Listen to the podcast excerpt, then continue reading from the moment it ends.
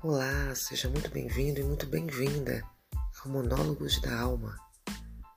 Eu estava pensando esses dias sobre um assunto para conversar aqui com vocês e me toquei de uma situação que, de uma certa forma, me incomoda muito, que são os rótulos.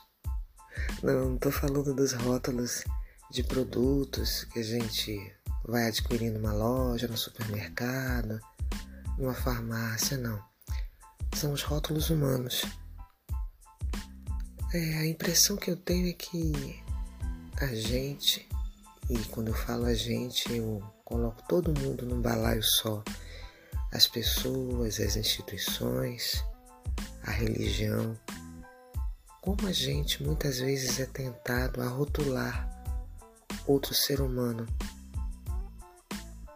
rotular e classificar como eles se for, como se eles fossem exatamente produtos numa prateleira que a gente precisasse de descrições e definições para poder adquirir ou aceitar, sei lá.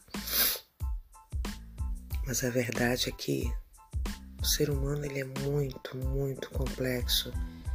Ele é muito ao mesmo tempo divino e ao mesmo tempo complicado. E quando a gente rotula alguém, é como se o passarinho estivesse preso numa gaiola, ali, limitado nos seus movimentos e na sua natureza. É a mulher que é rotulada para ser sempre perfeita, linda, ao mesmo tempo comportada, recatada, e por um outro lado, uma mulher ardente, ousada, o homem que tem que ser o conquistador, tem que ser cabeça, tem que dar ordens que devem ser acatadas. As crianças que têm que ser comedidas e comportadas, que não podem ter um pingo só de curiosidade para aprender muito mais da vida eu fico perguntando a mim mesma: poxa, será que tem ser dessa forma? Porque, ao contrário das mercadorias, das latas, das embalagens que a gente encontra nos supermercados, quando rotulamos uma pessoa, estamos assim jogando sobre ela uma chuva de preconceitos, uma chuva de limitações e amarras e eu não acho isso legal, sabe?